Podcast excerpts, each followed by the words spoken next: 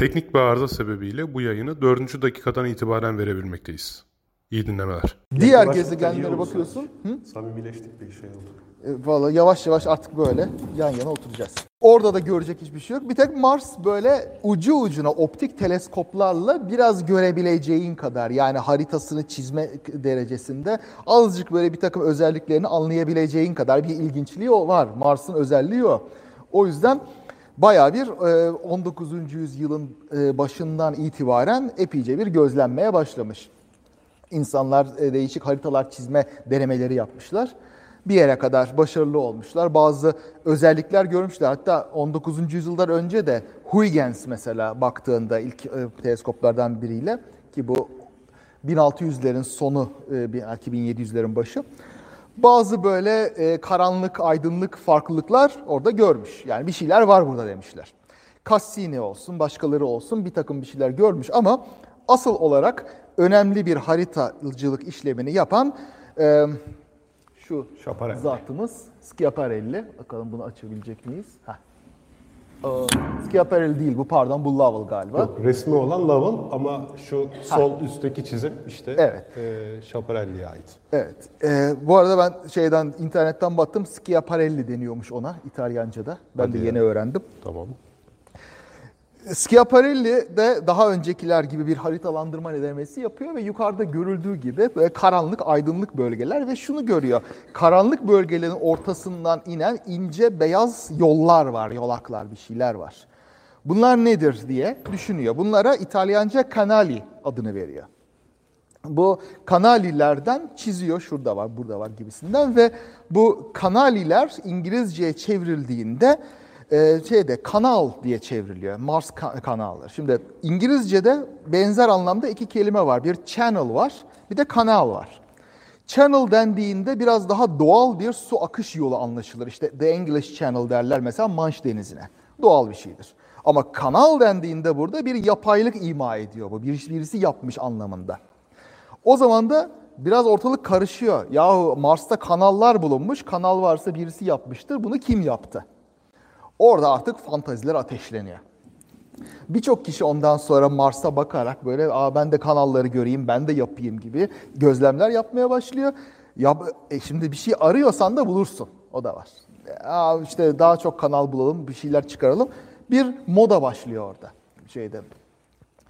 1877 bu Schiaparelli'nin bu e, haritasını çizmesi. Daha sonra 1800 e, e, 1877 evet 1890'ların başında da Amerikalı ama- amatör astronom Percival Lovell bu işi alıyor. Lovell çok zengin. O kadar zengin ki kendi astro şey gözlem evini yaptırıyor Arizona'da. 2000 metre rakımda çöl ortasında yani mükemmel gözleme şartları altında ve o dönem için çok gelişkin çok başarılı bir teçhizatla çok iyi bir gözlem evi kuruyor ve orada kendi başına gözlemler yapmaya başlıyor. Bu arada şey de söylemek lazım. Yani Lowell bir amatör astronom ama aynı zamanda çok saygın bir insan. Çünkü astronomiye katkıları da büyük yani. Valla astronomi öyle bir alan ki zaten amatör olduğun zaman da çok büyük katkılar Tabii tabii. yapıyorsun. Yani amatör astronomlar astronomi tarihinde Tabii. ya bu arada zaten Hala belli bir tarihe kadar amatör astronomluk zaten amatör düzeyde sürdürülen bir ilgi alanı olarak. Hani daha sonra disip- Ha. meslekleşip disiplinleşmesi sonuçta daha sonra. Orası öyle Düşündüğümüz zaman zaten şey zamanın çok büyük fizikçileri de amatör fizikçi. Yani şu anlamda Ha. Parası olan insanlar ancak ilgilenebildiği için böyle şeylerle. Yani büyük bir teleskopu iki kişi finanse edebilir. Ya devlet ya bir zengin Doğru. sonuç itibariyle. O yüzden o dönemde elbette henüz teleskoplar çok ucuzlamamışken falan amatör astronomların katkıları büyük. Gerçi bugün de büyük. Az önce Ozan Hoca da anlattı değil mi? İşte bir meteorun dünyaya 20 saat önceden geliyor geliyor geliyor diyen bir amatör astronomdu. Amatör astronomlar gerçekten bugün hala ciddi bir rol oynuyorlar. Ee, yani profesyonel astronomların yetişemeyeceği şeyleri, gözlemleri yapıyorlar. Çünkü e, dünya büyük yani bakılacak birçok yön var. Profesyonel astronomlar tabii dikkatlerini belli yerlere odaklıyorlar. İşte bilimsel olarak en fazla getiri sağlayacak yerlere ama e, gökyüzünün diğer bölgelerinde de pek çok olup biten şeyler olabiliyor. Göktaşı oluyor, kuyruklu yıldız oluyor. Evet. O açıdan Gözden kaçırmamak tabii açısından ne kadar göz bakarsa o kadar iyiydi. İşte Percival Lowell'ın da yani sen onu muhtemelen notların arasında vardır anlatacaksın ama özellikle Plüton'un keşfine yönelik çalışmalarda çok önemli, bayağı önemli bir payı var. Öyle ki mesela şu sağ aşağıda gördüğünüz Plüton simgesindeki PL sadece Plüton'un baş ilk iki harfi olan PL değil. Percival Lowell'ın baş harfleri yani onun bu konudaki çabalarına e, bir e, ne diyelim iadeyi itibar maksadıyla Bir, bir saygı duruşu. Evet, bir saygı duruşu maksadıyla. Va- valla- yani PL olan Plüton simgesi Percival Lowell'ın aslında. Bu- Bunu bilmiyordum bak bu çok güzel. Ve şeyde nitekim 1930'da Plüton'u keşfeden astronom Clyde Tombaugh da Percival Lowell'ın kurduğu teleskopta çalışarak bunu yapmış, bu keşfi yapmış. Evet, işte demek ki bilgiler şu an yapboz tamamlandı. Yok dediğim gibi gerçekten beraber. çok iyi bir gözlem evi kurmuş, çok sağlam teçhizat kurmuş ve onda böyle bir yıl, iki yıl ciddi çalışarak Mars'ı sürekli gözlemiş. Sürekli orada daha ayrıntılı, gitgide daha ayrıntılı haritalar oluşturarak bu kanalları iyice bir çizmiş. En sonunda böyle 500 kanal içeren koskoca karmaşık bir Mars haritası yapmış. Burada var mı? Yok herhalde. Ya zaten Percival Lowell'ın buradaki olayı yani en azından maalesef artık bir şarlatan konumuna düşmeye doğru giden yolculuğu şöyle. Yani ilk başta Percival Lowell'ın kanal gözlemleri ciddiye alınıyor. Ee, ki bugün o kanalların var olduğunu biliyoruz ama şunu da belirtmek lazım. O kanallar Percival Lowell'ın gördüğünü iddia ettiği kanallar değil. Yani Percival Lowell'ın gözlemde muhtemelen bir optik yanılsama olduğu düşünülüyor. Evet. Onun çizdiği yerlerde değil yani. Bugün bizim gözlemlediğimiz kanallar. Ama o zaman çok ilgi e, görüyor tabii ki bu çalışma ve Percival Lowell hala çok işte itibarlı ve ciddiye alınan bir kimse zaten o dönemde. Ama Percival Lowell zamanla bu konuya aşırı tutkuyla bağlanmaya başlıyor. Çok kötü bağlanıyor. Öyle kötü bağlanıyor ki bir süre sonra yani her bir fikre aşırı yatırım yapan insanın karşı karşıya kaldığı riskle o da karşı karşıya kalıyor. Aksi hiçbir fikre itibar etmeyip kendi fikrinde artık eee, çok eee, nasıl söyleyeyim ısrarcı ve inatçı olmak ve işte bu da herhalde bir bumerang etkisi mi yaratıyor bilmiyorum. Percival Lowell artık şey kitaplar yazmaya başlıyor. Yani sanki bir Marslı ile oturup röportaj yapmış gibi. Hani onlar orada nasıl yaşarlar, ne yerler, ne içerler, ne giyerler, kanalları ne amaçla kullanıyorlar. Neredeyse işte kanalda günlük taşınan malzeme miktarını verecek detayda. Böyle şeyler anlatmaya başlıyor yani. Evet. Ya şey var işte e, izole çalışmanın tehlikesi bu. Bu herkesin başında sadece amatörlerin başında değil. Profesyonel bilimciyseniz bile kendinizi başkalarından ayırırsanız, soyutlarsanız bu eninde sonunda başınıza gelebilecek bir durum. Kendi fikrinize aşık olabiliyorsunuz. Ondan sonra başkalarının itirazlarını dinlemez hale gelebiliyorsunuz. Bu tarihte pek çok kere olmuş bir şey. O yüzden iletişim her zaman ve nerede bırakman gerektiğini bilebilmek, bir fikre çok fazla bağlanmamak şart. Şimdi Lowell'ın yazdığı kitaplar mesela kültürel büyük etki yapmış. Şimdi 1895'te mesela yayınlanmış olan Mars isimli bir kitabı var. Orada Mars'ta bu binlerce kilometre uzunlukta dümdüz çizilmiş kanallar olduğunu söylüyor. Neden? İşte Mars kuraklaşan bir gezegen. Mesela Bu şuradaki arada Lowell'ın çizimleri de şu şekilde. Yani şu şurada duran. Solda aşağıda duran. Gördüğünüz gibi kutuplardan ekvatora doğru gidiyor. Şimdi e, Mars kuraklaştı. Mars'ta bir zamanlar işte su vardı ve orada büyük bir uygarlık vardı diye bir hipotezi var Lowell'ın. Ama daha sonra gezegen kuraklaşıyor ve kutuplarda kalıyor sadece az miktarda su. Ondan sonra bu e, kutuplardaki suyu ekvator bölgelerine indirmek için bu çok gelişmiş Mars uygarlığı bu kanalları kazıyor, bunları inşa ediyor. Bu büyük bir teknolojik yetkinlik gerektiriyor ama bunlar işte ile- ileri oldukları için bunu yapabiliyorlar gibisinden bir hikayeyi orada savunmakta.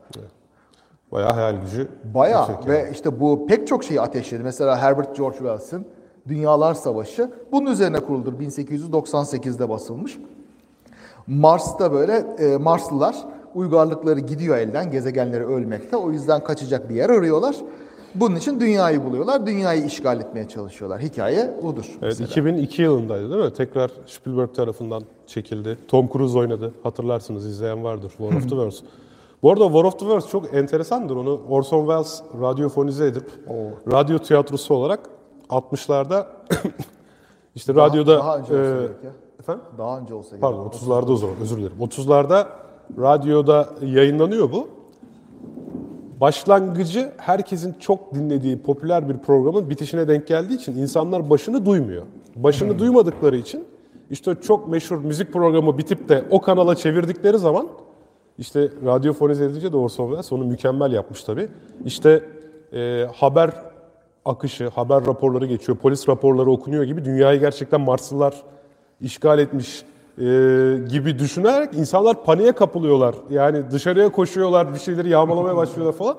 Çok büyük bir infial yaratıyor Amerika Birleşik Devletleri'nde 1930'larda. Evet, Orson Welles'in de bir e, tiyatrocu, bir performans sanatçısı olarak böyle ününü yaratan şey de odur. Ondan sonra da iyice büyüdü.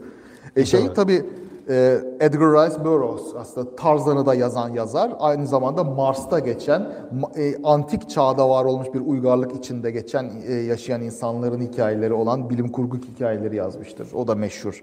Ray Bradbury'nin mesela hikayelerinde e, pek çok yerde arka planda eski çağdan kalma Mars uygarlığının binaları falan böyle Mars'ta geçen işte e, Mars günlükleri hikayelerinde mesela geçen şeylerdi bunlar. Bu 20. yüzyıl boyunca aslında kendini göstermiş bir fantezi Mars'ta Hala yaşayanlar. gösteriyor. Hala. Hala gösteriyor. Bugün işte Mars'ta en ufak bir şey olduğu zaman işte Sidonya adı verilen güya bir uygarlık Mars'ta yaşamış ve çökmüş e, fikrini düşünen işte Mars resimlerinde orada burada heykel kalıntısı arayan obsesif tipler var yani.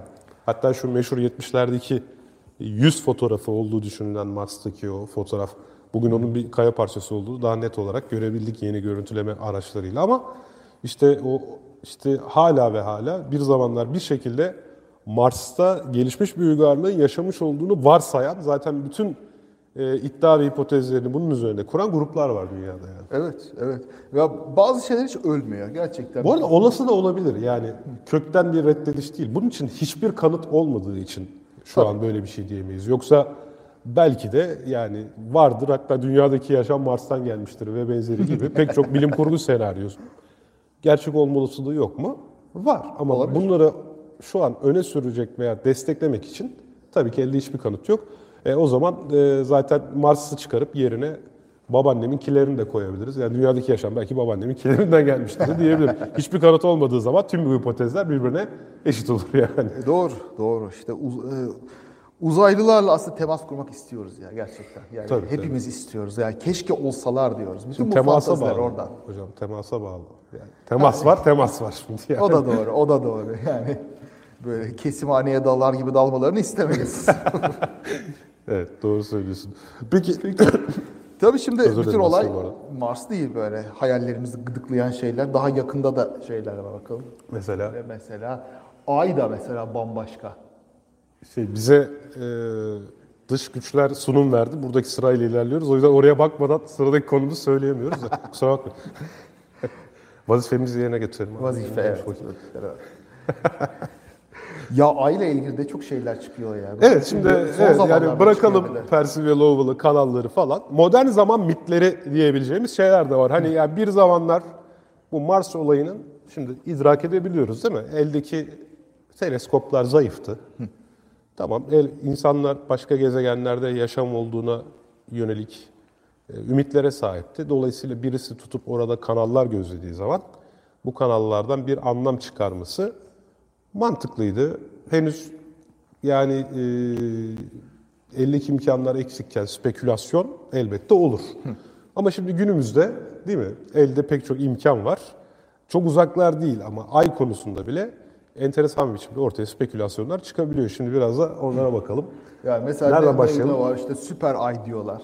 Ben yakın zamanda duydum mesela bu süper ay lafını. E, Daha önce pek duyulmuyordu. Süper ay ama bir şey ya. Basit bir şey o. Yani Ee, dünyaya olgu ayın en yani, yakın evet. olduğu zaman. Şu ortadaki resim yani Ha, evet. dünya uzaktan şey ay dünyaya en yakın en uzak pozisyondayken doğal olarak optik olarak daha büyük ve daha küçük görünüyor. Doğru. E, süper ay dediğimiz işte ayı çok daha iyi gözlemleyebileceğimiz e, böyle çok daha büyük gördüğümüz daha fazla mehtaplı bir gece olarak Çok, çok daha büyük de değil aslında. Yani çapı %14 büyüyor. Parlaklığı %30 artıyor. abi az mı ya? E, Yani az değil tabii. Şimdi ayın parlaklığıyla Ne o, diyeyim, o gece desem az mı şimdi şöyle düşün. Ayın parlaklığıyla, büyüklüğüyle o gece yapılan ilanı aşkın başarısının doğru orantılı değiştiğini varsayarsak %14 fark yaratıyor yani. Vallahi bilmiyorum. Şöyle veri toplayalım bakalım ne kadar başarı oranı. Ona Evet bir anket yapacağız şimdi. Ondan sonra bir de şey var işte mavi ay var.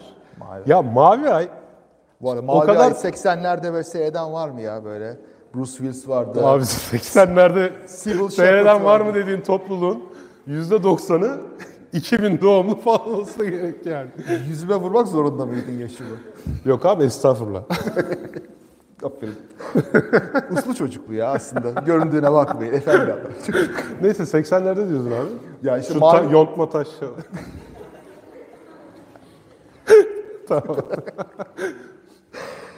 Şey, şimdi Mavi Ay dizisi falan vardı. Or- Oradan mı artık geliyor bilmiyorum da. Mavi Ay İngilizce'de aslında nadirat demek. Böyle once in a blue moon dediğinde işte 40 yılda bir anlamına taşıyan bir deyimdir bu.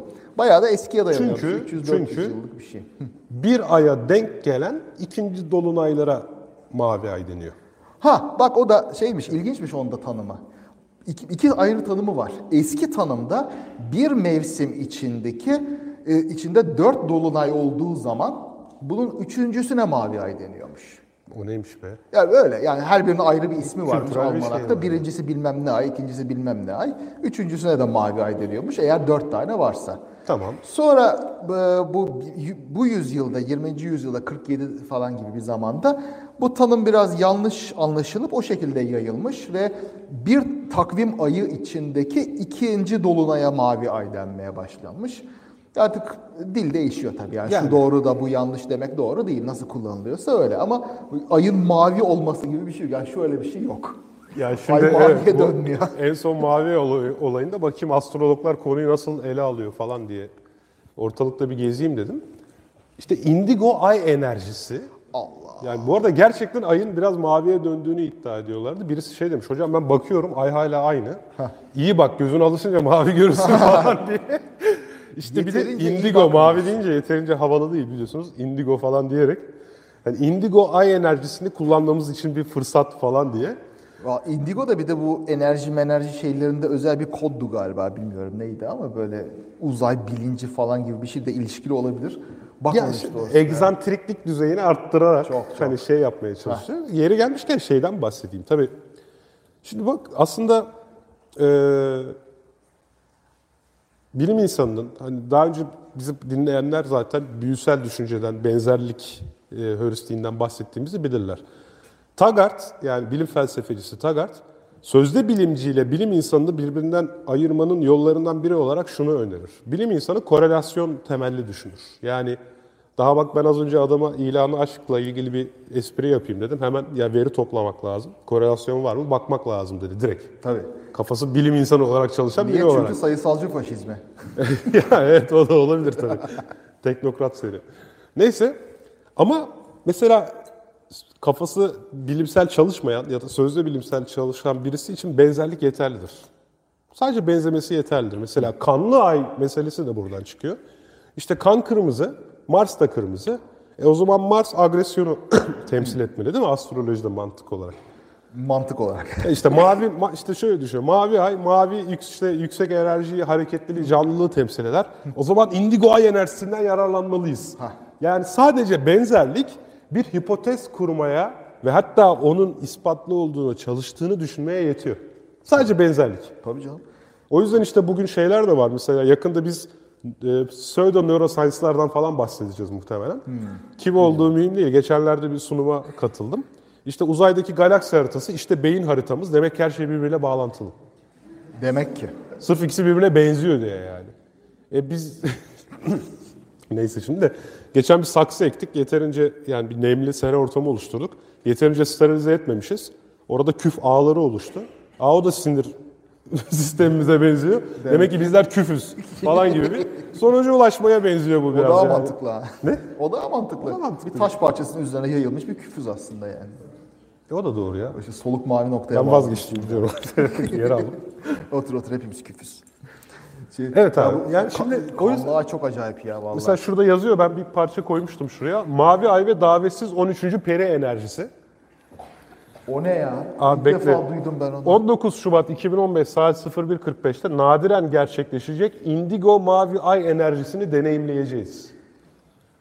Peki bu oluşumun diğerlerinden farkı nedir? Belki birçoğunuz Şirinlerin Mavi Ay'da bir geçit aracılığı ile boyut değiştirdiği filmini izlemiştir. Senarist spiritüel konularda ol- oldukça bilgiliymiş anladığımız kadarıyla diye. Şirinler bile bir argüman kaynağı burada gördüğünüz gibi olabiliyor yani. Abi bu, muhteşem bir şey ya. Bu, bu iyi ki saklamışsın ya. Bu kesilip saklanacak bir şey. Abi ben neler sakladım Böyle, böyle bir zırva görmedim ya. Oy bu harikaymış. Yani Of. Yalnız şu, şu da enteresan değil mi? İşte bu 2015'teki Mavi Ay'a kadar pek çoğumuz Mavi Ay diye bir şey bilmiyorduk. Tabii yani. canım, yani- Ya birden o zaman popüler oldu niyeyse. Galiba bunlar ithal geliyor bir yerden böyle. Ya işte e, nasıl diyeyim ihtiyar ağzıyla konuşuyor. Ecnebi gazetelerde görüp duruyorlar. Ondan sonra kopyalıyorlar. Aa mavi ay diye bir şey varmış. Ne olduğuna bakmaya lüzum yok. İşte aa demek ki ay mavi oluyor falan. İşte Hiç benzerlik bak- yeter. Yani benzerlik heurisliği veya burada benzerlik temelli Yani benzetme bile yok ama bak kanlı ayda tam benzetme var. Çok enteresan benzetme büyüsü var. Gibi? Şimdi şey oldu böyle 5 sene önce falan böyle bir, bir iki haber çıktıydı. İşte e, ay böyle kanlı ay olacak. Ondan sonra büyük felaketler gelecek falan gibi bir haber çıktıydı. Onda işte de hatta başka gazetelerde de çıktıydı da Cumhuriyet'te falan da çıktıydı. Yani öyle ilginç bir şekilde bir eleştiri yapma süzgecinden geçirmeden koymuşlar. Neyse. e, şimdi Haberde aslında bahsedilen şey böyle dörtlü ay tutulmaları ve bunların ondan sonra felaket getirdiğiyle ilgili bir fantazi. Dörtlü ay tutulması işte tetrad denen şey özel bir astronomik olay. O da şu. Ee, iki yıl içinde altı ayda bir bu takvim ayı değil ay döngüsü birer tutulma olacak tam tutulma arka arkaya ve aralarında hiçbir kısmi tutulma olmayacak. Buna bir tetrad deniyor dörtlü tutulma. Bunlar oluyor. Geçmişte var. Bunlar dokümente edilmiş. Ne zaman olacağı da tabii dinamiğini takip ederek bulabilirsin. Ama çok böyle düzeni yok. Yani ba- bazı yüzyıllarda birkaç tane oluyor. Bazı yüzyıllarda hiç olmuyor. Ne olacağını işte ancak hesapla falan astronomlar bulabiliyor. Bir hususiyeti yok. Tamam ilginç bir şey ama yani öyle aman aman dünya değiştirecek bir şey değil. Tam böyle 5 sene önce de bir böyle bir tetrad olmuştu. Yani iki yıl içinde dört tane tutulma. Bir tanesinde de Güneş, Dünya, Mars böyle ç- hizalanması falan olduğu için Allah dediler bir şeyler olacak. Şimdi bir de bir ka- kan kırmızı ay böyle blood moon, kanlı ay çıktı e, orada. İşte ay kan rengi olacak. Bu da kötü şeylere işaret. Şimdi ayın kan rengi olması zaten her tutulmada olan bir şey. Şöyle ki, şimdi ay dünyanın e, gölgesine giriyor. Ay, heh, yanlış olmasın tamam. Yani aydan baktığınızda güneş tutuluyor aslında. Ama e, ayda güneş tutulduğunda, dünya oraya girdiğinde ay tamamen karanlıkta kalmıyor. Niye? Çünkü dünyanın bir atmosferi var ve güneşin ışığı o atmosferden biraz kırılarak aya doğru geliyor. Yani güne, günle gece çizgisi arasındaki ışık, oradaki kırmızılık aya doğru geliyor. Başka bir deyişle dünyanın bütün şafakları ve bütün gün batımlarının ışığı aya geliyor. Ben bunu çok romantik buluyorum. Aydayken onu seyredebilirsiniz yani bütün grupları. O yüzden de bir kırmızılık var. Tabii ayda atmosfer falan da yok. O yüzden de bu ı, zayıf ışığı emecek bir ortam da yok. Ayın beyaz toprağından aynen dünyaya geri yansıyor. O yüzden kırmızı görüyoruz, kan kırmızı. Kendi gün doğumu ve batışlarımızın ışığını görüyoruz aslında. Vay be. Öyle ifade ettin ki. Dünyanın bütün şafaklarını getirin bana. Evet. Tut elimi. evet abi. Yani her e, tam tutulmada, ay tutulmasında zaten bir kanlı ay var eğer buna kan diyeceksen. Öyle bir şey yok, Ama bak felaket şimdi yok. Kendine 3000 yıl önceki insan yerine koy. Zaten bir sürü vampir hikayesi var. Kan günlük hayatın bir parçası. İşte savaşıyorsun sonuçta ya da işte kralın adamları geliyor vergi vermiyorsun kelleni uçuruyor falan. Kan zaten günlük hayatı şey ya da zaten sabah kendin tavuk kesiyorsun sonuçta değil mi? Yani Evet. e, çi- çiftçi hayat. Hatta avcı toplayıcı zamana dönelim yani. Kan pek çok şey için korkutucu. E, ölüm temsil ediyor sonuçta. Ve bir akşam bakıyorsun aya yavaş yavaş kırmızılaşmaya başlıyor. Ve daha sonra kopkoyu kan kırmızı haline geliyor. Bu o zamanki insan için değil mi? Çok kötüye yorulabilecek. Buradan haliyle o benzerlik temelli düşünceyle çok e, ilginç mesajlar çıkarılabilecek. Hatta hani arada hayatlarında mutlaka felaketleri oluyordu. Hele bu felaketleri de denk geldiyse doğrudan bu paterni örtüştürüp ha demek ki ay kırmızı olunca başımıza felaketler gele- gelebiliyor diyebilecek bir nokta değil mi? Bunun birkaç bin yıl önce böyle olmasını gayet normal karşılayabiliriz. Bilmem şimdi senin mekanındayken seninle zıtlaşmak istemem ama şey var. Duyalım bakalım. Ay tutulmasında aslında yavaş yavaş kırmızılaşma olmuyor. Çünkü ay tutulması dolunayda olur. Aslında yavaş yavaş ay sönüyor. Zaten o kendisi panik yaratacak bir şey. tamam anladım. Ha, Yok. Demek ay istediğim- tamamen karardıktan sonra o kırmızılığı görüyorsun ancak. Daha önce böyle kararan kısımda görmezse o kırmızılığı çünkü geri kalanı bembeyaz parlıyor. O kontrast sebebiyle kızarmayı daha önce görmezsin. Sonra Tamam ya ben kızarma derken işte yavaş yavaş o, o faza geçişi kastetmiştim. Yani tabii bir etkisi Kelimelere- vardır da Kelimelere takılmayalım. evet abi. ben sana dinledim. Abi sakin ol, sakin ol. Vallahi bir şey yapmayacağız. evet abi. Yani dediğin doğru ama ya sen ana noktayı kaçırmayacak Ya, yok- olursak yok, yani yok doğru. O- Ama tabii bu kanlı ay olayı eskiye dayanan bir şey de değil. Yeni olan, yeni orta- ortaya çıkarılmış bir laf, laf olarak yani bir tabir olarak. Ki o da aslında bir e, Amerikan evangelist papazın yazdığı kitaba dayanıyor aslında Yok tabii özünde. ya kelime köken olarak oradan geliyor olabilir ama ben hani Ha. geçmişteki insanların kapılacağı panik dolayısıyla gökyüzündeki bu olayı mistik anlamlar yüklemesinin gayet normal olduğunu dan yola çıkarak şimdiki andavallığı şey yapmaya. Olabilir, Yani ola- yok, yok. Bugün bu bilgiye sahibiz işte. Yani hangi sebeple kırmızı gözüktüğüne. Ama tutup da hala kanlı ay olacak, bu felaketleri getirecek demek bayağı zihnine birkaç bin yılla geriden gelmesi O demek kesin, yani. Kesin. Zaten yani bu e, astrolojik olaylara bakarak dünyadaki şeyleri ve felaketlerin geleceğini düşünmek tam bir zihinsel problem. O ayrı ona bir şey diyemem. Evet. Yani şey ilkellik demeye çalışıyorum. Tabii. Şurada yani şey yapacağım, ağız tadıyla şey yaptırmıyorsun ya. Ben böyleyim. Yani yükleneceğim. Beni böyle sev seveceksin. Peki. Peki. Diyor efendi çocuk. şey de şimdi mesela bu e, kanlı ay olayı bir kitaptan John Hagee var. Bu evangelist papazlardan meşhur. Şu anda bir de tabii Trump'la beraber daha da yıldızı parladı. Daha da çok sevilmekte. Şimdi evangelistlerin çağı diyorsun. Heh, aynen öyle. Bir de Mark Blitz beraber yazdıkları bir kitap var. İşte Dört Kan Kırmızı Ay diye bir kitap yazmışlardı ve onda diyorlar ki her böyle bir tetrad olduğunda, dörtlü tutulma olduğunda dünyada işte büyük felaketler olur. Şimdi büyük felaketlerle kastı şöyle. 1493-1494'tekinde Yahudilerin İspanya'dan e, sürülmesi, orada e, ya, ya keseceğiz ya da gideceksiniz denmesi bir. İsrail'in kuruluşuna yakın bir tarih 1949-1950. Bir de İsrail-Arap Savaşı'na denk gelen 67-68. Yani evangelistler hep bunu İsrail çerçevesinden değerlendiriyor. Bu evangelistler öyle. Bunlara işte e, Hristiyan Siyonist deniyor. Bunların e, mit, şeyinde anlayışında e, şeylerin bu kutsal toprakların İsrail bölgesinin işte İsrail'in elinde olması gerektiği. Çünkü Mesih'in indiği zaman oraya geleceği düşüncesi var. E, o yüzden İsrail'e her türlü yardım yapıyorlar. Siyasi olsun, maddi olsun bu konuda gayet aktifler. Bu da o konuyla ilgili bir şey. Yani niye sadece İsrail ile ilgili olayları diyorsan bu. Ama tabii bunda da tutarsızlık var. 1493-94'te olmuş bu tetrat. Yahudilerin İspanya'dan kovulması 1492. Yani sonradan gelen bir işaret nasıl oluyorsa böyle aklı başına 2-3 sonradan yılın lafı mı olur derler Ara- sorsan da yani. bir şey olmaz. İşte e, öbürü İsrail'in kuruluşuna yakın. Bunlar hepsi diyor ki işte dünyayı değiştiren büyük olaylar. Aslında hiçbiri değil. Tamam yaşayanlar için böyle acılı olaylar olabilir ama dünyayı değiştiren şeyler değil. Şimdi onların dünyasında öyle işte. Ben Biraz de onu öyle. demeye Ya çalışıyorum. ben- Mesela Eskimo bu olaya baksa işte balinaların sayısı azaldı. Dünyayı değiştiren olay diye görecek Şey, yani. şu Amerikan yerlilerine baksan onlar için tam öyle. Çünkü do- 1993, 1493-1494 adamların soykırımının başlaması aslında. Onlar için dünyayı değiştiren bir olay ama e, papazımız böyle bir şeyden bahsetmiyor. Bunun- Tam bir teyit ön yargısı. Burada aynen zaten öyle. kendi datasına sadece Ha. uyan veriyi arayıp buluyor. E, Bir de şey var. kullanıyor yani. E, Yahudilerin başına gelen çok daha büyük felaketler işte 1066 Gırnata katliamı var mesela. O onda hiçbir Orada tetrat tetrat yok. olmamış. Hiç yok. İşte şey İkinci Dünya Savaşı'nda bu soykırım zamanında yok.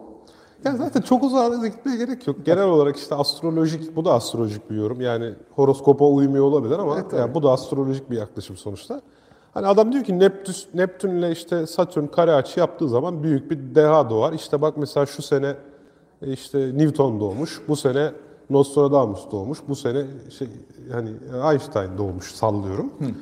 Ee, ya şimdi o zaman ya böyle bir iddiada bulunabilmek için Neptün'le Satürn kare açı yapmadığı yıllarda deha doğmaması lazım. İyi ki öyle değil de. He yani. Mesela ben 1985'te doğdum. Şakaydı. Neyse. ya çok ukala gibi görünmüş olabilirim. Espri yapmak için bu riski almalıydım. Gibi mi? Evet, tamam peki. Veyahut da tam tersine değil mi? Ee, tam tersi ne oluyor bu durum? Ya Kafa şimdi. Valla kaçırdım ne bileyim, şey diyeyim. E, her türlü iddiada aslında işte e, doğru pozitif, do- e, işte yanlış e, negatif vesaire, yanlış pozitif, yanlış negatiflerin hepsini de ortaya koyup de- e, denemek lazım. Evet yani doğrudan bir ilişkiden bahsetmek Yani istedim. şimdi şeyde böyle bir şey olduğunda ya mesela bununla ilgili bir örnek. 1999'dan beri işte yaşadığımız felaketten beri başımıza musallat olan bir yanlış algı var. Güneş tutulması olduğunda deprem olur algısı. Çünkü işte bir güneş tutulması oldu. Üç gün sonra koskoca bir deprem oldu. Hayatımızı 6 gün. mahvetti. 6 gün. 11 Ağustos'u güneş tutulması, 17 Ağustos depremde. Ha tamam oldu. Ben yanlış hatırlamışım. Haklısın. Ondan beri böyle güneş tutulması oldukça deprem bekliyor insanlar mesela. İşte bu da ay, güneş dizilimi falanla ilgili biraz aslında. Onda ama işte yine bakmak lazım. Ay tutulması olduğu zaman deprem oluyor mu? Olmadığı zaman ne kadar oluyor? Bunların ilişkisi ne kadar? İkisi bir araya geldiğinde ay tutulması olmadan olan büyük deprem ne kadar? Ay tutulması olan ve deprem olma, büyük deprem olmayan şey ne kadar? Bütün bunlara da bakıp karşılaştırmak gerekiyor. Yoksa- Tansel Hoca, Tansel Ak değil mi? Evet, aynen öyle. O Tansel Hoca, biz İstanbul Üniversitesi'nde de tanışmıştık onunla. Hmm. Buradan da tanıyanlar vardır. Onun bir çalışması vardı değil mi? Bahsedecek misin ondan? Ben de bahsedeyim. Ha, evet sen bahset. Mesela Tansel Hoca e, tombaladan çeker gibi bir gün çekip eğer hani bugün de güneş tutulması olmuş olsaydı öncesinde ya da sonrasında bir hafta içerisine büyük bir deprem denk gelmiş mi diye baktığı zaman güneş tutulması tarihiyle hiçbir alakası olmadığını zaten torbadan herhangi bir tarih çekseniz bile tıpkı güneş tutulması varmış gibi öncesinde ya da sonrasında mutlaka dünyanın bir yerinde altı üzerinde deprem olduğunu gösteren bir çalışmaya sahip. Tansel Ak ve güneş tutulması deprem anahtar kelimeleriyle aratırsanız makaleye de erişebilirsiniz. Çok güzel bir çalışma işte. Yani güneş tutulması olmasına gerek yok. Zaten rastgele bir gün serisi aldığınız zaman da onun bir hafta öncesinde ve bir hafta sonrasında dünyada altı şiddetin üzerine deprem bulmak mümkün diye bakmıştı. Çok güzel bir çürütme yoluydu bu da. Çok güzeldi evet ve daha güncel bir yayın da çıktı. Ee, 2018'de Seismological Research Letters içinde Susan Ho, e, USGS'te çalışan bir jeolog. E, Tutulmalara bakmadı ama ayın fazları ile e, büyük depremler arasında bir ilişki olup olmadığına baktı. Büyükleri e, özellikle seçti 8 ve üstü. Böylece e, baktığı depremlerin başka depremler tarafından tetiklenmediğinden emin olabiliyor. Biraz daha temiz bir veri geliyor eline. Onda da aynı şekilde işte depremlerin olduğu zamanlar ve ayın değişik fazlarını şeylerden yine verilerden birleştirerek baktı ve e, rastgeleleştirdi ondan sonra ayrıca şeyleri ay ayların fazlarının ge- geçtiği günleri ve rastgeleleştirme ile e, karşılaştırdığında arada hiçbir fark olmadığı çıktı ortaya. Yani depremlerin ayın fazlarıyla hiçbir ilgisi yani pratik olarak bir ilgisi yok. Bununla, bunun küçük bir istisnası var aslında bazı ince etkiler var. Ee, bazı durumlarda ay, e, şey gelgit etkileri aslında ka- e, yer kabuğu üzerindeki çekiştirmeleri ay ve güneşin bazı depremleri biraz daha fazlalaştırabiliyor. Ama bunlar e, bizim e, gördüğümüz depremlerden ziyade derin böyle okyanus çukurları içindeki fay hatlarında olan şeyler. E, nadir de oluyor. Yani bu bir şekilde e, ciddi bir etki, ciddi bir fark yaratan bir şey değil bu. Peki Var ama nadirse e, onun etkili olduğunu nasıl anlamışlar? Yani Datayı- sadece korelasyon yoluyla. mı? Korelasyon, korelasyon datayı iyice bir inceleyerek. Ee, bir açıdan şimdi teorik mekanizma olarak mantıklı olduğunu düşünebilirsin. Çünkü bir çekim etkisi var. O Plak kabuğu tabii büzüyor, böyle şey yapıyor, sıkıştırıyor, çekiyor. O açıdan e, gerçekten çok kritik durumda olan bazı faylar bu küçük etkiyle bile tetiklenebilir belki. O etkiyi görüyor olabilirsiniz böyle, olabiliriz bu şekilde. Evet aramızda jeologlar vardı zaten bir önceki sunumdan hatırladığımız kadarıyla. Belki onların da bu Onlar sunum sonunda katkıda bulunabileceği bir şeyler olabilir. Çok iyi olur, evet. Yani işte ay ile ilgili çok şey var böyle ayı ne bileyim e, şey gibi de, derler ya bir de ay böyle bütün okyanusları kabartıyor da bizim vücudumuzun da yüzde yetmişi su. Niye bizi etkilemesin? Ha, o iyi. Geçen biri bana evet ayar verdi öyle. Verdi Yani ay sana? denizleri çekiyorsa vücudumuza neler yapar bir düşün. Hiç düşündün mü? Hiç düşünmedim ya. Yok Allah Allah. Sen hiç Hadi düşünür müsün ya? Sonra şey dedim. Dedim ki ya yanından geçen bir tır muhtemelen vücudundaki suyu daha çok çekiyordur dedim. O zaman takvimi de tırlara sorarsın diye bir cevap geldi. Tam henüz anlayamadım bilmiyorum. öyle bir öyle bir şey yani neyse geçtik. o, yani o enteresan. Bir, bir de şey var. Pardon o zaman saatlerini de tıra göre ayarlarsın dedi galiba. Ha, tamam. evet. değil mi? Yani neyse anlamsız bir şey. Bir de şey vardı yani e, kadınların menstrual döngüsünün de ayla aslında senkronize olduğu gibi fikir vardı. E, Yani ama başka hiçbir memeli neredeyse, yani hiçbir memeli demeyeyim de pek çok başka memelinin menstrual döngüsünün aslında ayla hiçbir alakası yok. Bizimkisi denk düşmüş gibi görünüyor. Ya olabilir tesadüf. bu arada. Yani şöyle olabilir diyorum. Mesela diyelim ki bir e, ay döngüsüyle depremler arasında bir ilişki keşfettik. Şunu söylemekte yarar var. Bir ilişki çıksa da buradan, burada bir mekanizma olduğu anlamına gelmez. Yani biz buna İngilizcesi daha kafiyeli oluyor ama cor- correlation isn't causation. Yani bir korelasyon bulmanız bir neden sonuç ilişkisi olduğu anlamına gelmiyor. Eğer olsaydı derdik ki yazın dondurma tüketimi artıyor, yazın evlilik de artıyor. Demek ki dondurma evliliğe sebep oluyor derdik. Ama böyle değil. Yani belki jeolojik başka bir döngü vardır ve ayın da bir döngüsü vardır. Dolayısıyla bu ikisini karşılaştırdığımız zaman biri diğeriyle korele çıkabilir. Öyle değil mi? Tabii. Ee, dolayısıyla şimdi ay döngüsüyle kadınların menstrual döngüsü birbirine tutuyorsa evet bu ikisi birbiriyle korele çıkabilir. Ama buradan menstrual döngüye ay neden oluyor veya işte e, mes- regl olmaya ay neden oluyor gibi bir sonuç çıkaramayız yani. Henüz bunu çıkaramayız. Bunun için sadece daha fazla araştırma yapmak için elimizde makul bir neden haline gelir. Olgu Tabii, haline gelir. tabii. yani. Ama işte başka memelilerde her zaman böyle olmadığına bakarak yani muhtemelen tesadüftür diyor çoğunlukla insanlar.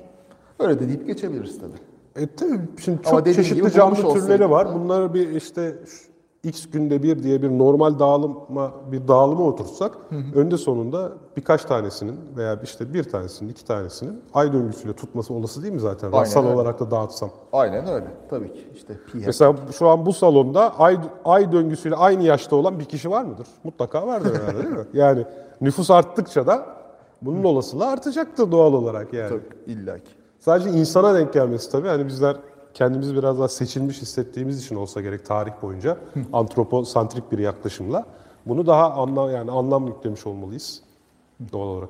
Öyle. Abi fantaziler çok enteresan. Evet, şimdi- Çok, çok çok ilginç hikayeler. Aynen Mars'tan bahsettik. Şimdi neden Valla bahsedeceğiz? biraz Bakalım. Venüs sipariş. diyeceğiz eğer slaytı değiştirebilirsek. Yok ben Venüs koymadım. Direkt Ha, Immanuel işte Velikovski oldu. Velikovski'yi koydum. Evet. Immanuel Velikovski bu, bu çok enteresan. Yani çok meşhurdu bir zamanlar. Böyle 1960'lar 70'ler falan gibi. Tevrat astronomisi denen olayın öncülerinden. Yani e, Ömer Çelakıl'ın yabancı versiyonu gibi bir şey. Ömer Çerakıl bunun yanında bir şey değil. Bu, bu, bu yani aslında bir açıdan baktığında saygın bir insan. Yazdığı kitaplar aslında bayağı dolu, ikna edici. Velikovski'nin. Velikovski'nin e, şeyler e, dipnotlarla dolu. Çok güzel böyle akıl yürütme ör- örgüleri vesaireleri falan var ve bilimsel eğitim almamış insanları ciddi bir şekilde ikna etmiş ve e, fikirlerine, teorilerine inandırmış. Şimdi nedir Neler dersin? söylüyor? Neler söylüyor? Vallahi. Şimdi, Velikovski 1895'te Rusya'da doğmuş, daha sonra Amerika'ya göç etmiş bir psikiyatrist. Ee, şeyde mesleki psikiyatristliği dışında bir bilimsel eğitimi yok. Yani e, jeoloji, astronomi vesaire gibi bir eğitimi yok. Onun e, kitaplarında özellikle şöyle ilk söylediği, e, ilk yazdığı kitaplardan biri e, Worlds in Collision, Çarpışan Dünyalar. Oradaki fikri eski ahitteki olayların, Tevrat'taki olayların Venüs'ün ve Dünya'nın ve bazı durumlarda Mars'ın çok yakınlaşmasından kaynaklanan kozmik felaketler olduğu ve bunun tarihte de efsanelerde de izi olduğu söylüyor. Buna gezegen bilardosu diyor. Gezegenler top gibi birbiriyle çarpışarak yani e, çat diye kafa kafaya çarpışarak değil de çok yakından geçerek bazı felaketlere yol açmıştır. Ve biz bunları gerek Tevrat'ta gerek başka mitolojilerde gözleyebiliriz diyor. Mesela Çarpışan Dünyalar kitabı 1950'de yayınlanmış. Orada fikir şu. Venüs gezegeni diyor yoktu. Venüs Jüpiter'den kopan bir kuyruklu yıldızdı. Bu kuyruklu yıldız milattan önce Jüpiter'den kopan kuyruklu yıldız ne demek? sorma. Sorma. Kimse bilmiyor. Kendisi de açıklamıyor. O da değil. Yani niye Yani Jüpiter'den, kopan bir parçaydı demek yerine kuyruklu yıldızı demeyi tercih Hayır, etmiş? Jüpiter'den bir şey nasıl kopar? Onun açıklaması yok. Ee, kopup da kuyruklu yıldız nasıl olur? Ve Jüpiter gaz devi değil mi bu arada? evet ve bir gaz devi, bir hidrojen devi Venüs gibi bir kaya gezegene nasıl sebep olur? Onun açıklaması yok. Yani bu- bunlar sorulmuyor. Peki. He. Şimdi bu Venüs Jüpiter'den koptuktan sonra ne kadar zamanda bilmiyorum dünyanın yakınına geliyor ve milattan önce 1500 yılında dünyaya neredeyse çarpacak kadar çok yakınından geçiyor ve bu yakından geçme olayı tarihte büyük izler bırakıyor insanlarda. İşte Nuh tufanı falan herhalde buralara bağlıyordur diye düşünüyorum. Valla mesela e, Tevrat'ta geçen bu şeylerin Yahudilerin başından geçen hikayeleri bunlara bağlıyor. Nuh galiba biraz daha eskiydi. Onu belki daha sonra açıklamıştır. Onu tam bilmiyorum. Şimdi mesela e, salgınlar, haşeratlar işte mesela Musa ve kavmi Mısır'da esirken Firavunların onları salmasından önce işte Mısır halkının başına bazı belalar gelir. Salgın hastalıklar, sinekler, fareler, haşeratlar gelir. Velikovski'ye göre bunlar Venüs'le beraber taşınan larvalar, yumurtalar vesairelerin dünyaya dökülmesi sonucu artan haşeratlar. Bir dakika şimdi Jüpiter'den kopuyordu zaten. Evet. Her nasıl oluyorsa kuyruklu yıldıza dönüşüyordu ama üzerinde haşara ve larva mı var bir de? Evet. O zaman Jüpiter'de hala olması lazım. Muhtemelen mantıken onu o gerektirir. Larvanın harman olduğu yer Jüpiter yani değil mi? Şey var böyle e, Kur'an'da da vardır hani e, aç kalırlar çölde yiyecek bir şeyleri kalmaz. Gökten manna yağar kudret helvası diye geçer bizde ve onu yiyerek karınlarını doyururlar. E, Velikovski'ye göre bu kudret helvası Mars'tan şey pardon Venüs'ten dökülen karbonhidratlar. O karbonhidratlar besleyici bir şekilde şekeriydi, nişastasıydı falan. Onları o şekilde beslemiş. Bu karbonhidratlar nereden geliyor diyorsun? E, Jüpiter böyle e, hidrokarbon dolu ya. Hidrokarbon Jüpiter karbon. Bolu gibi aşçıların meşhur olduğu bir yer galiba. Böyle artık Mengen, met- Jüpiter'in Mengen kazasından. Kızıldeniz'in yarılması mesela. Orada tabii Venüs çok yakından geçiyor ya çekim gücüyle açıyor ama nasıl bir çekim gücü suları iki yana ayırır bilemiyorum.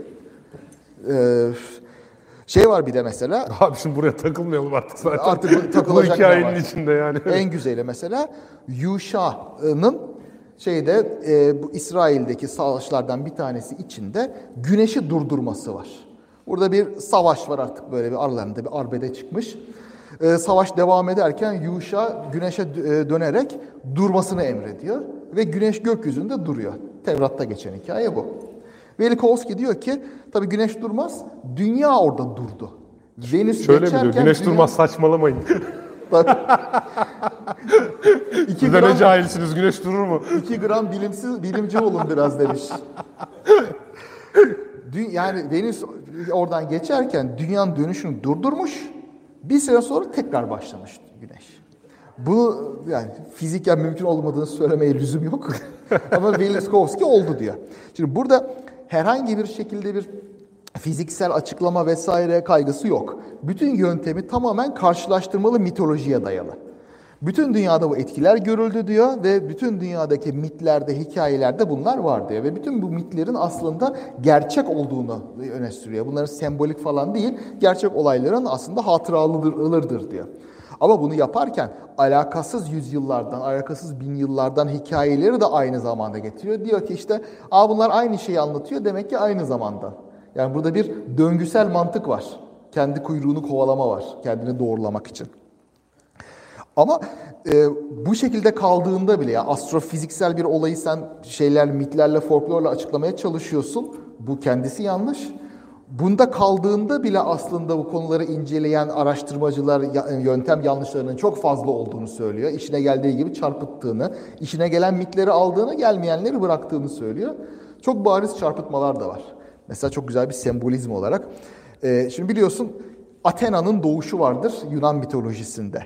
Athena annesiz olarak doğrudan Zeus'un kafasından doğmuştur. Zeus'un başında büyük bir ağrı vardır ve Hephaistos'a der ki çekicini getir ve kafamı yar beni bu ağrıdan kurtar. Adam oğluna tam bir baş belasısın demenin kibar yolunu bulmuş yani. Vallahi eli çekiş tutan o oldu içeride ne bileyim. Yok Ondan hani sonra- o oğlu kafadan Dur oğul sen değil. benim baş ağrımdın be falan mı diyordu? Ha, Kızınca. yok, Athena çıkıyor oradan. Kafasını Hephaistos kafasını yarıyor Zeus'un. Athena oradan böyle tam silah kuşanmış olarak Zeus'tan doğuyor annesiz olarak. Efsane böyle. O yüzden de mesela şeydir bilgelik tanrıçası falandır. Şimdi Velikovski bu Athena'yı Afrodit'le değiştiriyor. Aşk tanrıçası yani Venüs. Aa Jüpiter'den çıktı işte geldi şeklinde. Bu da bunun kaydıdır diyor. Bu aslında bizim mitolojimizde bu olayın kaydıdır demeye getiriyor.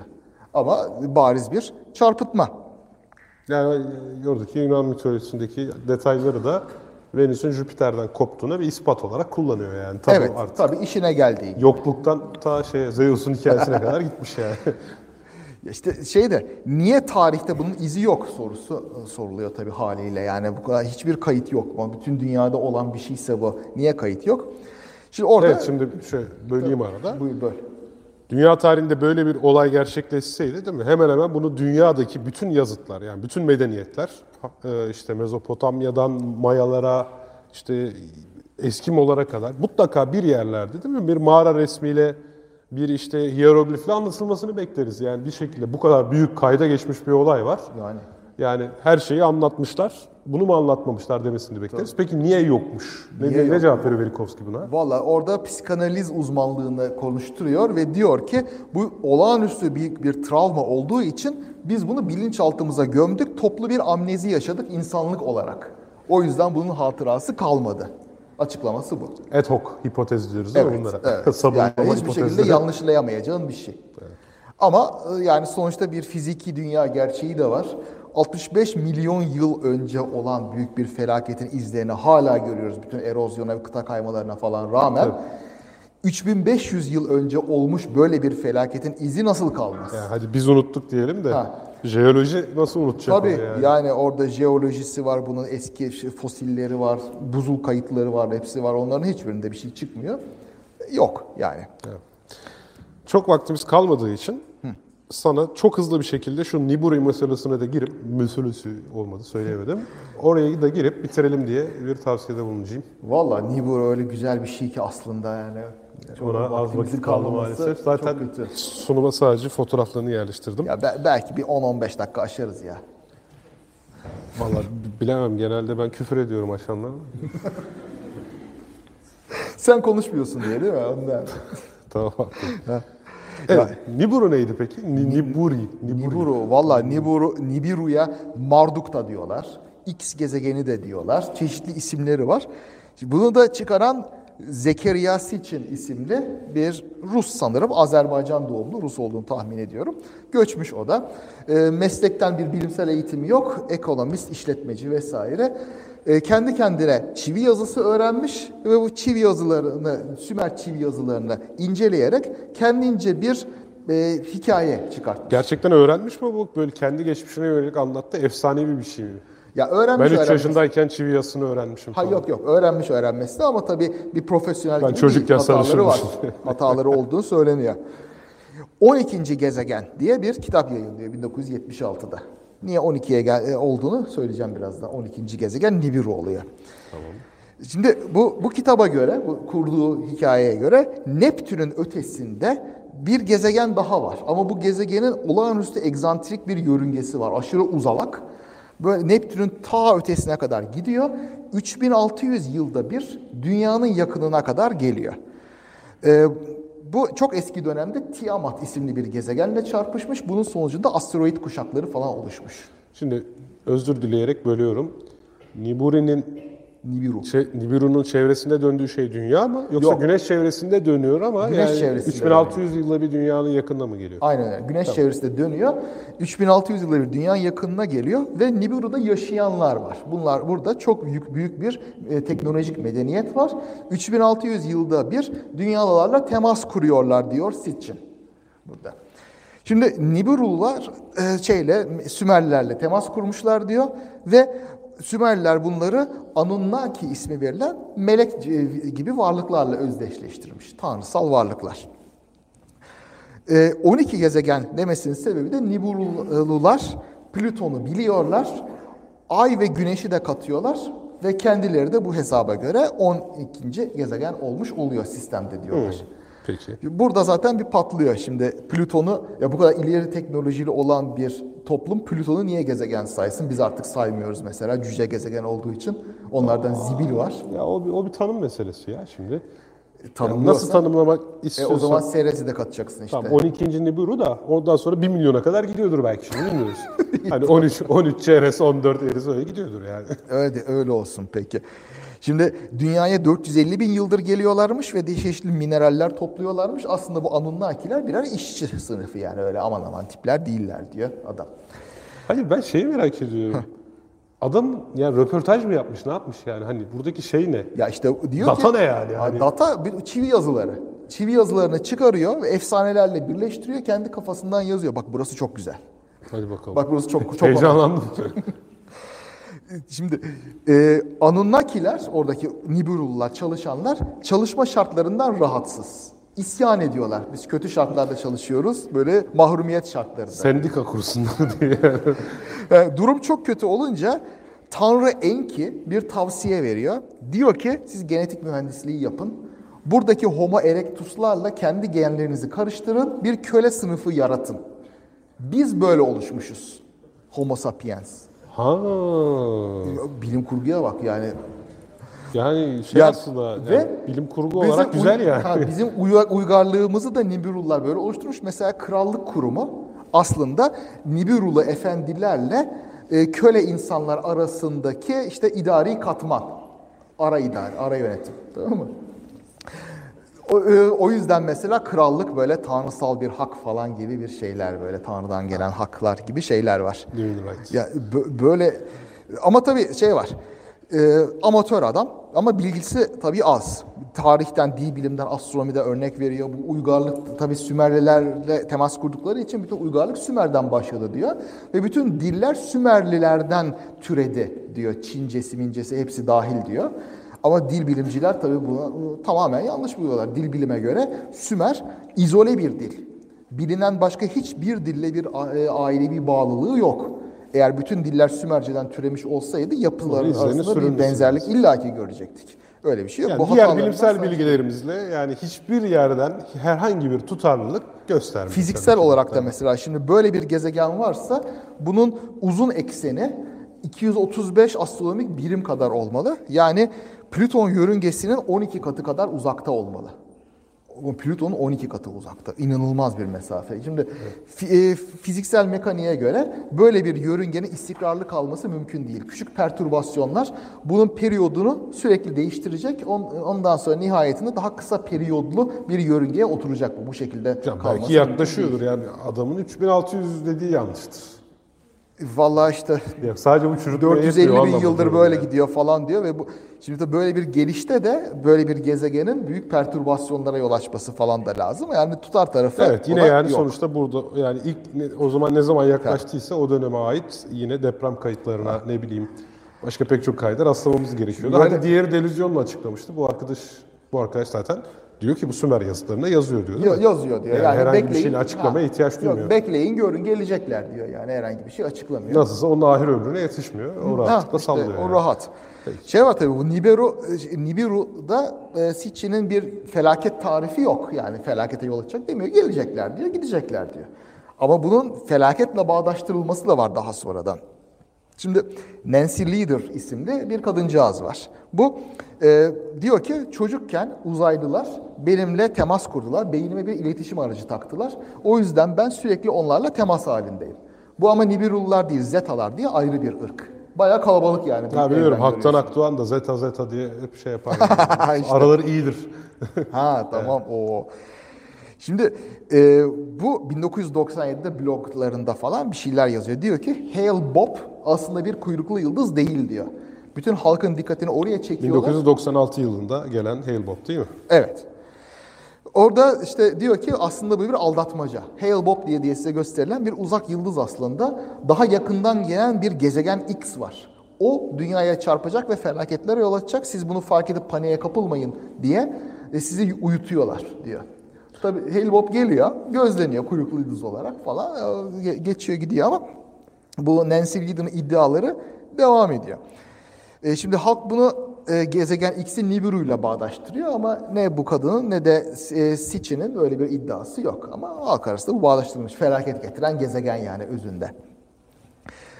Şimdi e, Sanki bu Marduk meselesi bu en son Maya kehaneti de böyle Aynen, ona Yok, Maya takvimi sona eri 2012'de de bir parlamıştı Ha, ona da geleceğim de bu 2000 diyor ki bu kadın gezegen X 27 Mayıs 2003'te dünyaya en yakın zaman haline gelecek. Dünyanın dört katı kütleye sahip olduğu için bu, bu müthiş. Aynı kadın mı bu? Aynı kadın Nancy Lee'dir. Uzaylılarla temasta kur- temas kuran. Diyor ki dünyanın dönüşünü 5.9 gün süreyle tamamen durduracak. Küsuratlı at da attığın anlaşılmasın olayı. Ondan sonra e, dü- dünyanın çekirdeğine çekecek X'in manyetik alanı böylece kıta kaymaları olacak ve birdenbire çok büyük felaketlerle dünyanın dönme ekseni değişecek. On- Ondan sonra da işte büyük felaketler bu şekilde ortaya çıkacak. Tabi tarih gelip geçiyor. 2003 şeyde hiçbir şey olmuyor. Nancy Leader diyor ki bu aslında bir Hala diyor yani hala Diyor. Ne- sokağa falan çıkabiliyor falan. ne, ne diyor bak. Bu müesses nizamı kandırmak için benim uydurduğum bir beyaz yalandı diyor.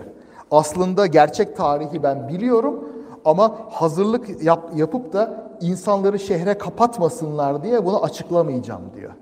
Çünkü hükümetler Önce- bunu öğrenirse insanları şehre kapatacakmış, kaçmalarını engelleyecekmiş. Niye? Evet niye? Nereye kaçacak ya insan?